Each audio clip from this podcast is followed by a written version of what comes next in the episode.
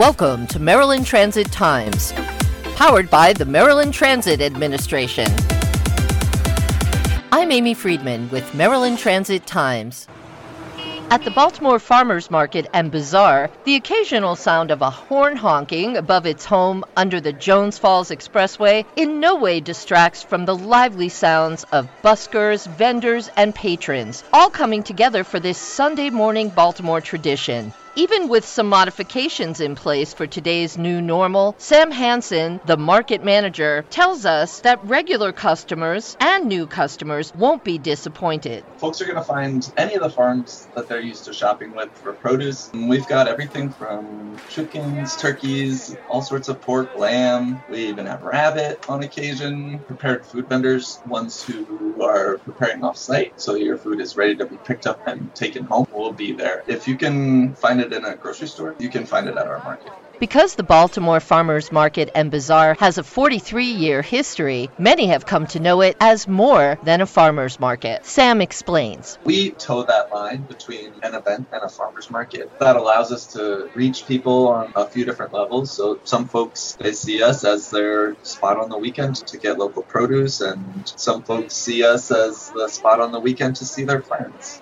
Known as the largest producer only market in Maryland, Sam tells us what that means. To the customer, they can rest assured that the food that they're buying is in a close a proximity to them as possible. So it's got the, the smallest carbon footprint available to them. Speaking of sustainability, and because farmers markets are known for being green, Sam goes on to explain other green initiatives at the farmers market. We have a food scrap drop off location that was established in partnership with the Baltimore Office of Sustainability. And they've been really great in connecting farmers, the community, and the market all together to allow folks to drop off their fruits and vegetable scraps at the market. And then those scraps make their way back to either a farm with a, a composting pile, they make their way back into the soil, back into the shelves at market. It's really cool to have that sort of whole circle thing. The market, originally scheduled to open in April, has had to undergo some changes, and postponing gave them time to regroup.